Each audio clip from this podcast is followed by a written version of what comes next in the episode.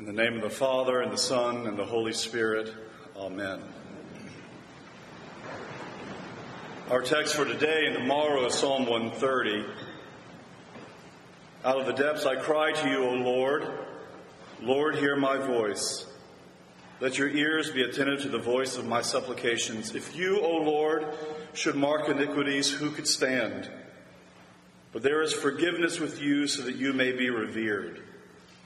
I wait for the Lord, my soul waits, and in his word do I hope. My soul waits for the Lord more than those who watch for the morning, more than those who watch for the morning. O Israel, hope in the Lord. For with the Lord there is steadfast love, and with him is great power to redeem. It is he who will redeem Israel from all its iniquities. To the hard of hearing you shout, and for the almost blind you draw large and startling pictures. And this is perhaps Flannery O'Connor's most oft repeated quotation. I don't claim any O'Connor expertise. In fact, I've come to her, her writings rather late, as I feel I come to most good authors, always a little bit late. But from what I have read, O'Connor's writings certainly shout and use large and startling pictures. She's receiving renewed attention over the past year as articles in the New Yorker and the Atlantic Monthly attest. Her biographer, W.A. Sessions, in the process of researching her life, happened upon a previously undiscovered prayer journal. This journal came from her days as a master's student at the University of Iowa. The prayers from this young and ambitious writer whose fame and legacy still awaits her in the unknown future of the moment are filled with alarming honesty and forthrightness. Please help me, she prays, dear God, to be a good writer and to get something else accepted. Mediocrity, she prays, is a hard word to apply to oneself. Yet I see myself so equal with it that it is impossible not to throw it in at myself. There must be some way for the naturally mediocre to escape it. The way must be grace. Dear Lord, she prays, please make me want you. It would be the greatest bliss. And she concludes one prayer with this simple question Can't anyone teach me how to pray? To read a prayer journal is to gain access to the most intimate quarters of someone's life. A bit like discovering your spouse has kept a secret journal with her or his deepest thoughts and reflections on their lives. You reach to pick it up only to put it down after second thought. It's too weighty, and who knows what will be discovered therein. The Psalter or the book of Psalms is weighty in this way too. John Calvin famously describes the Psalter as the anatomy of all the parts of our souls. It's the prayer journal of Israel. It's the prayer book of the church. And perhaps more importantly than all others, it's the prayer book of Jesus Christ. Can't anyone teach me to pray? asks O'Connor. The question has been asked so many times, Lord, teach me to pray. And the Psalter exists as a guidebook for the Christian in all of the complexities and the vicissitudes of life. Heaven and hell are in the Psalter, Martin Luther reminds us. And as disquieting as this sounds, the believer is found in both locations. More to the point, the believer is found praying in both locations, heaven and hell. Large and startling pictures are found in the Psalms. And our psalm for today and tomorrow, Psalm 130, is no exception. Out of the depths have I cried to you, O Lord. From deep distress is Luther's famous translation, and it's a good one. But Luther's translation is perhaps more precise than necessary. Distress certainly comes under the umbrella of depths, but the undefined depths press us beyond the confines of distress alone. Out of the depths. What depths? The watery image deployed by the psalmist is haunting. Lost at sea strikes a chord of terror in us all, especially as we've, or at least I've, been riveted by the Malaysian air disaster over the last few weeks. In our technologically sophisticated age, we can still be lost in the depths. The term is broad enough and yet precise enough to encompass the gamut of life in our sin stained world in those moments when our location can only be described properly as the depths. In our Western world, we tend to work with hard and fast lines between life and death.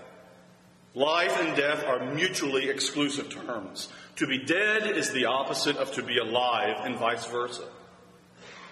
But in the world of the Old Testament, especially in the Psalms, the line between life and death is blurry. We can experience a living death, a living death defined by the ravages of sin, the loss of hope, and complete despair.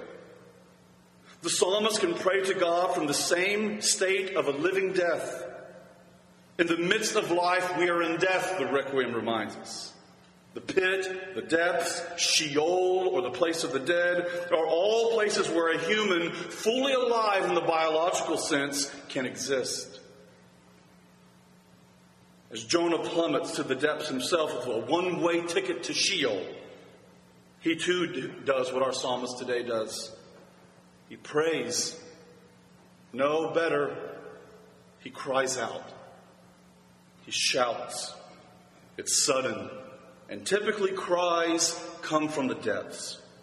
The anvil of life, where physical and spiritual and emotional resources have run dry, is the location for shouting and crying. The resolve of a stiff upper lip and social respectability amidst the difficulties don't matter anymore. It's time for crying. It's time for shouting. Large and startling images are before us. Lord, hear my prayer, prays the psalmist. For where else is hope to be found? Lord, hear me. Pass me not, O gentle Savior. Let your ears stoop low to my cry for mercy. And now we begin to get at the heart of the matter in this psalm. The depths home in on the reality of our offenses, of our iniquities. If you, Lord, should mark iniquity, Lord, if you should keep account of all of our sins and bring them to bear against us, if you, Lord, stood at the throne of your heavenly tribunal and gave an account of my deeds and listed out my sins, my falling short, my leaving undone those things that I ought to have done, and my doing those things which I ought not to have done, Lord, if you measured all of this, who could stand in your presence? Who would have the right to speak? Who would have just cause to be in your presence? The psalmist at this point in Psalm 130 is alert and alive, calling from the depths, but alert and alive nonetheless. Why? Because the psalmist is acutely aware of himself. Now, how often our self perception is more self deception than anything else? It's why Flannery O'Connor, a southerner from Georgia, wrote in such startling pictures, because she knew the civility and good mannered nature of Southerners could be a mask for the most egregious kinds of evil. And sometimes you have to shout.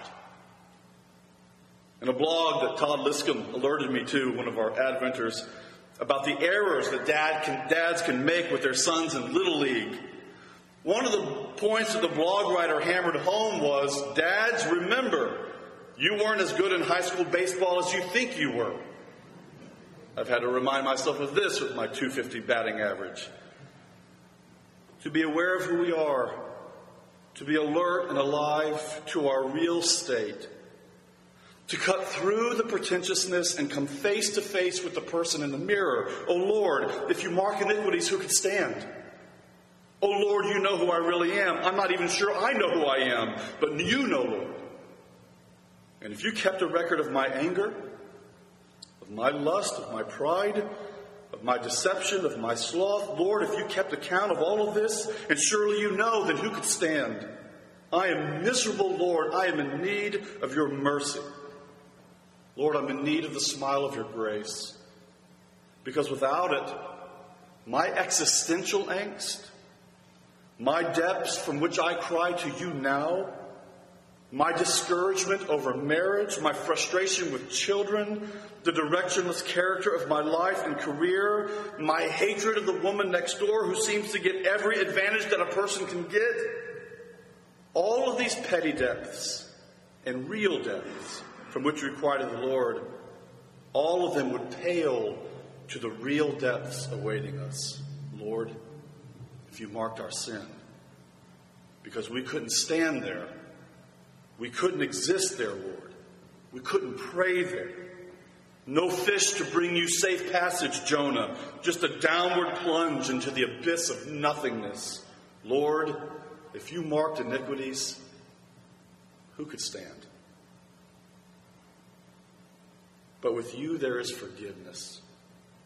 This is the rule by which the depth of our sin is to be measured. With you, Lord, there is forgiveness. You, Lord, forgive us. You don't mark out our sins. You don't lay them before us and condemn us because of them. Of course, you could.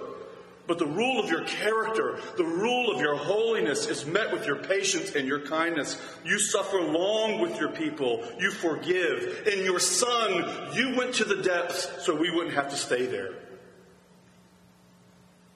When asked by a young and eager student around his famed table talks, Dr. Luther, what are your favorite Psalms? He answered indirectly and humorously with the Psalmi Paulini, the Pauline Psalms. And when pressed what Psalms exactly are those, he said Psalms 32, 51, 130, and 143. Gospel Psalms, we might say. Psalms that bring us to the uncomfortable mirror of ourselves, to come to terms with self knowledge so that we can be more fully aware of who God is. And what is the result? In order that you may be feared. Not the kind of fear that puts us into fight or flight mode. Do not be afraid, God tells Moses. And Jesus tells his disciples the same thing again and again. Don't be afraid. This fear is rightly ordered fear, mingled with fascination and wonder at the grace of God, a fear that draws us rather than repels us, a fear joined to deep affection and thanksgiving. God forgives us.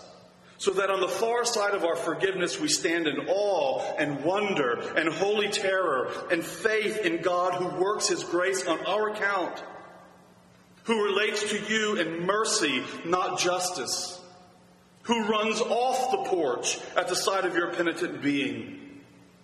The God who is an overwhelming mystery beyond the confines of our human speech and who at the same time sings over you because he delights in his love for you. In short, he forgives us so that we might worship him. The freedom from the tyranny and the guilt of our sin releases us into the freedom of rightly relating to God in Jesus Christ. And our response is the fear of faith and worship. The next time you're in the depths, forced to cry out under life's billows, under the weight of your own sin, under the weight of life, cry out, receive his forgiveness and sing your heart out to Him. O oh Lord, seal these words on our hearts. Let us by faith believe that they're true and that they're true for us. In Jesus' name.